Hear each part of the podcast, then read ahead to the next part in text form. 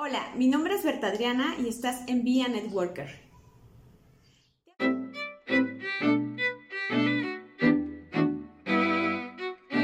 ¿Te ha pasado que tienes un proyecto que te entusiasma muchísimo y empiezas muy motivado, pero poco a poco lo empiezas a abandonar y de repente te cuesta más trabajo volver a empezar y volver a hacer las cosas y empiezas a escucharte con las frases típicas de, ok, empiezo el lunes, ok, mañana sí lo hago, está bien, ya el próximo mes empiezo seguro. No eres el único. Y por eso es que hoy vamos a hablar de 7 tips para mantenerte motivado y además te voy a compartir una herramienta que yo utilizo.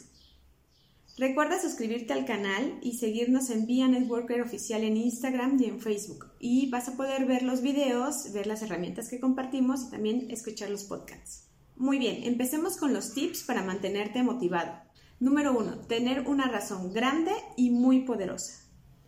Es muy importante tener una razón para trabajar, principalmente en, en, actividades como la nuestra, que no tenemos un jefe, que no tenemos un horario y que somos nosotros los que nos tenemos que mantener motivados para seguir trabajando.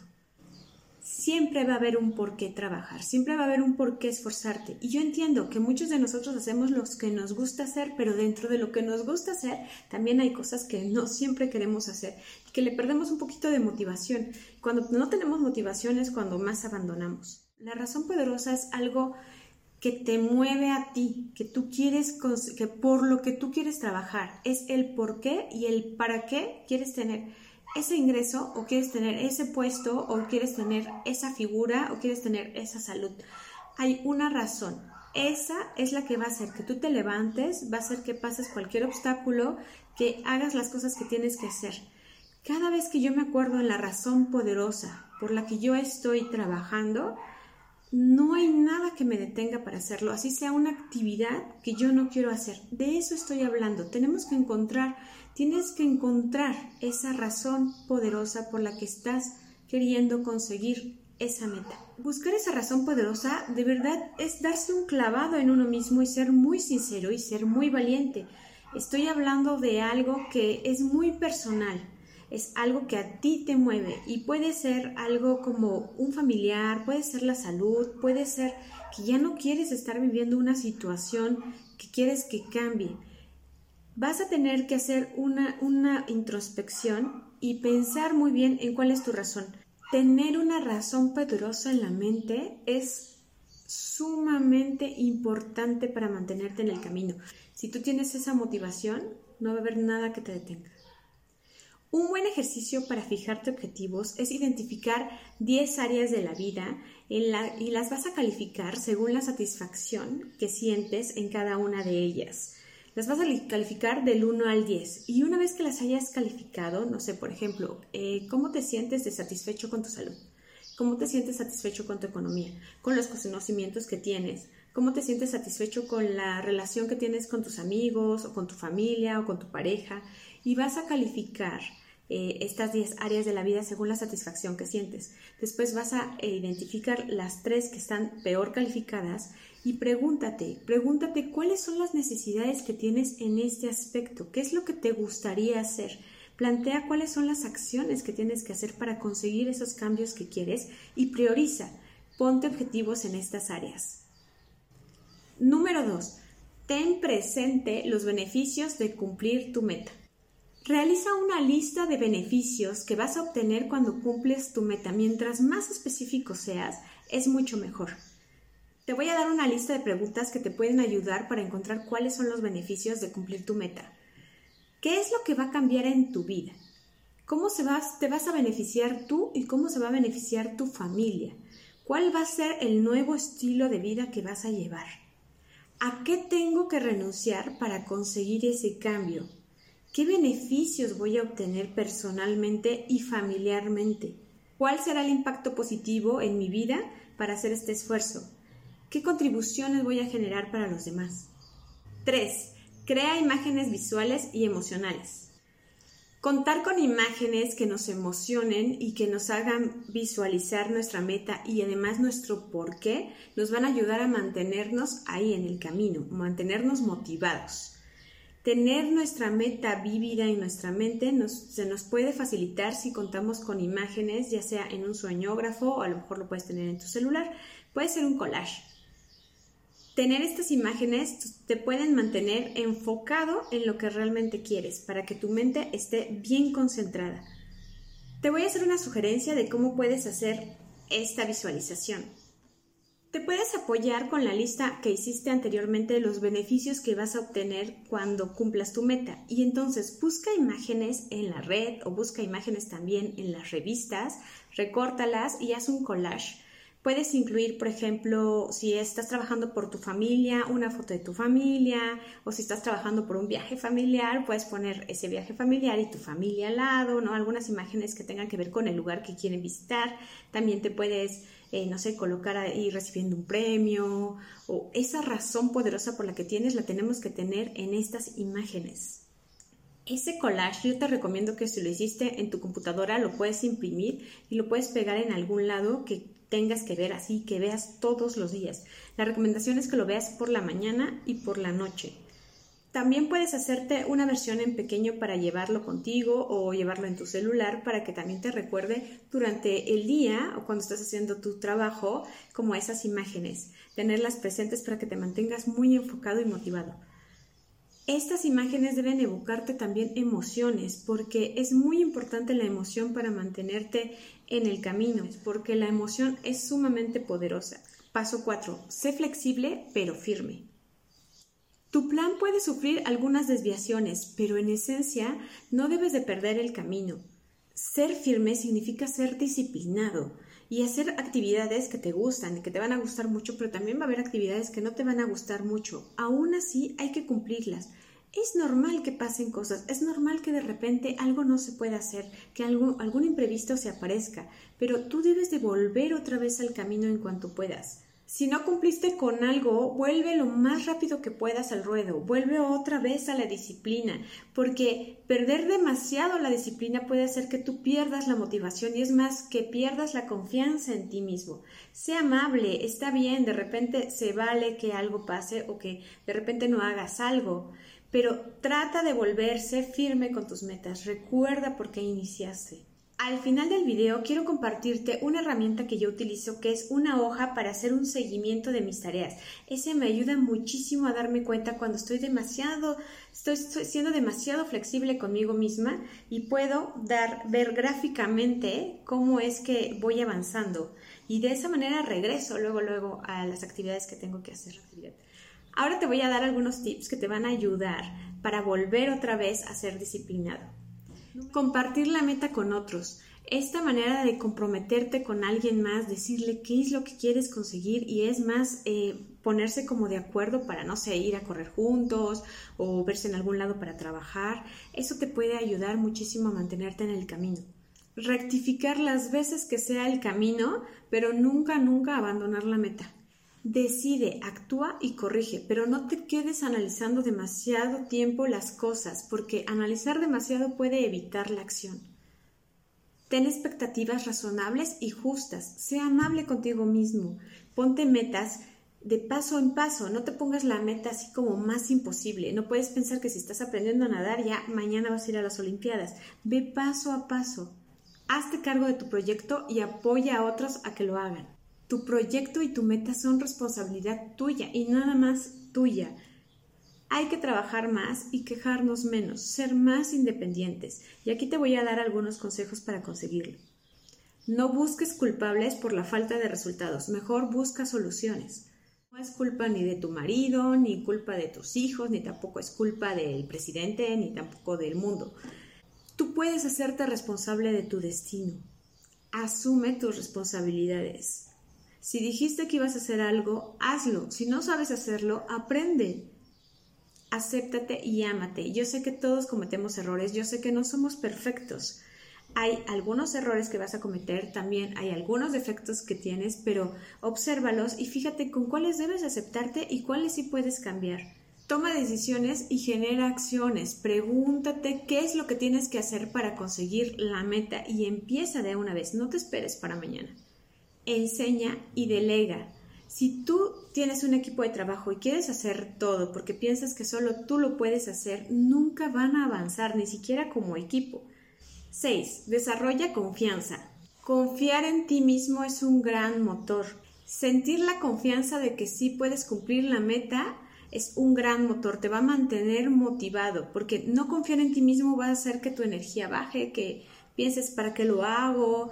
Por eso es bien importante que tú tengas confianza en ti mismo y en tu equipo. Yo sé que no tenemos una varita mágica, que, que no podemos decir a partir de hoy, ya confías en ti mismo, pero sí se puede desarrollar esa confianza. Te voy a dar tres tips que te pueden ayudar a desarrollar esa confianza en ti mismo.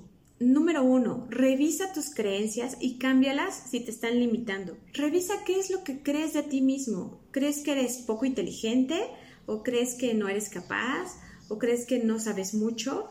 Revisa esas creencias y no sabemos de dónde vinieron, tal vez vinieron desde hace mucho tiempo, pero ya no te sirven para nada y eso puede estar deteniéndote muchísimo. Es importante que escribas esas creencias que te vienen a la mente, observa cuándo te aparecen, en qué momento y date un tiempo también en la mañana. Recuerda las mañanas milagrosas, tenemos un video sobre mañanas milagrosas y te voy a dejar el link para que lo veas.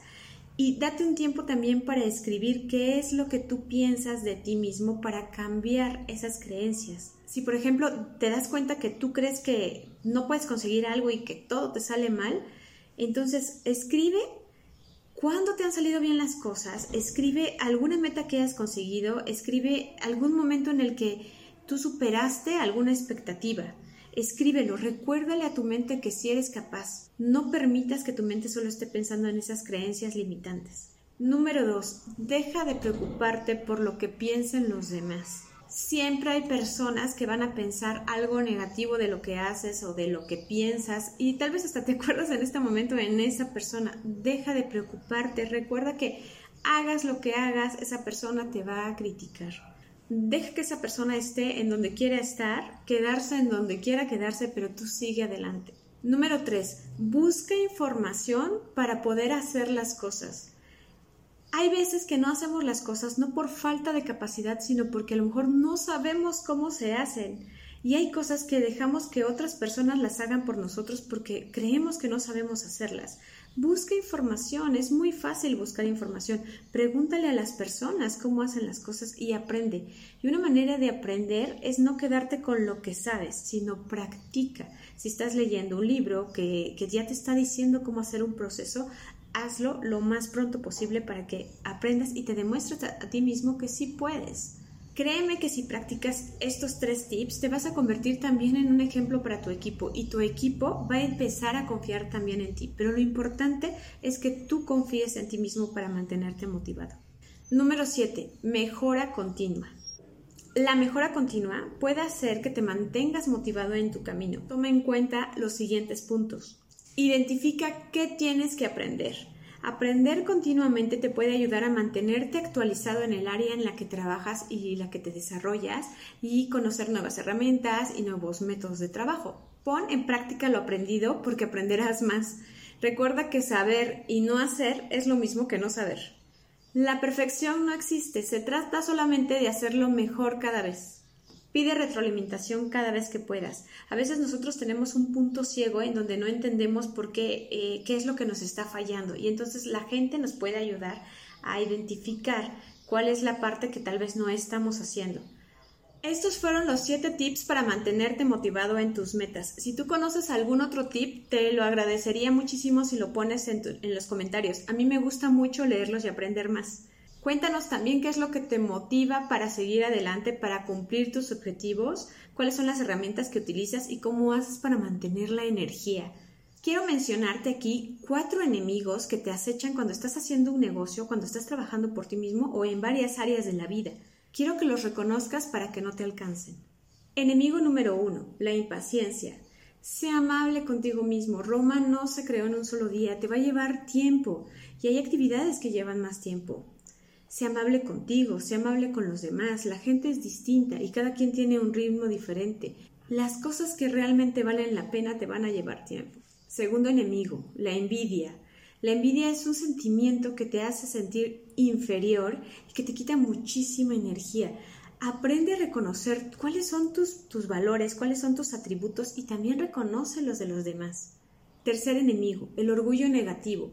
El orgullo positivo es muy bueno. Reconocerse a uno mismo, saber lo que valemos, es bastante bueno y, de hecho tienes que hacerlo. Pero el orgullo negativo es un orgullo que denota que no te sientes tan bien contigo mismo. Es esa actitud como déspota o sentir que todo lo haces bien o sentir que nadie lo hace igual que tú y ver pues, un poquito de menos a los demás.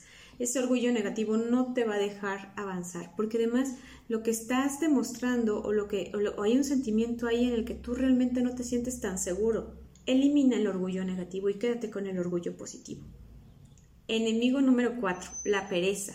Si tú no haces las acciones que tienes que hacer, las vas a postergar. La pereza se convierte en eso, en postergación. Hay que pasar a la acción para conseguir nuestros sueños. Y ahora, como te lo prometí, te voy a compartir la herramienta que yo utilizo para mantenerme enfocada en mis metas y no desviarme demasiado en mis actividades. Este es el formato que utilizo para llevar un registro de las actividades por semana que me comprometo a cumplir. De esta manera puedo ver claramente si estoy siendo disciplinada y cuántas veces no lo estoy siendo, y así me ayuda a volver al camino.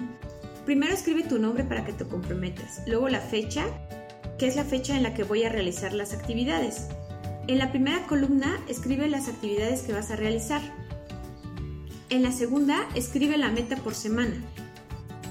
Aquí se escribe un número, puede ser el número de horas que vas a realizar la actividad o el número de sesiones, tal vez una sesión dura media hora o dos horas, aquí escribes el número de sesiones o también puedes escribir un número que puede ser el número de clientes nuevos que vas a obtener esta semana.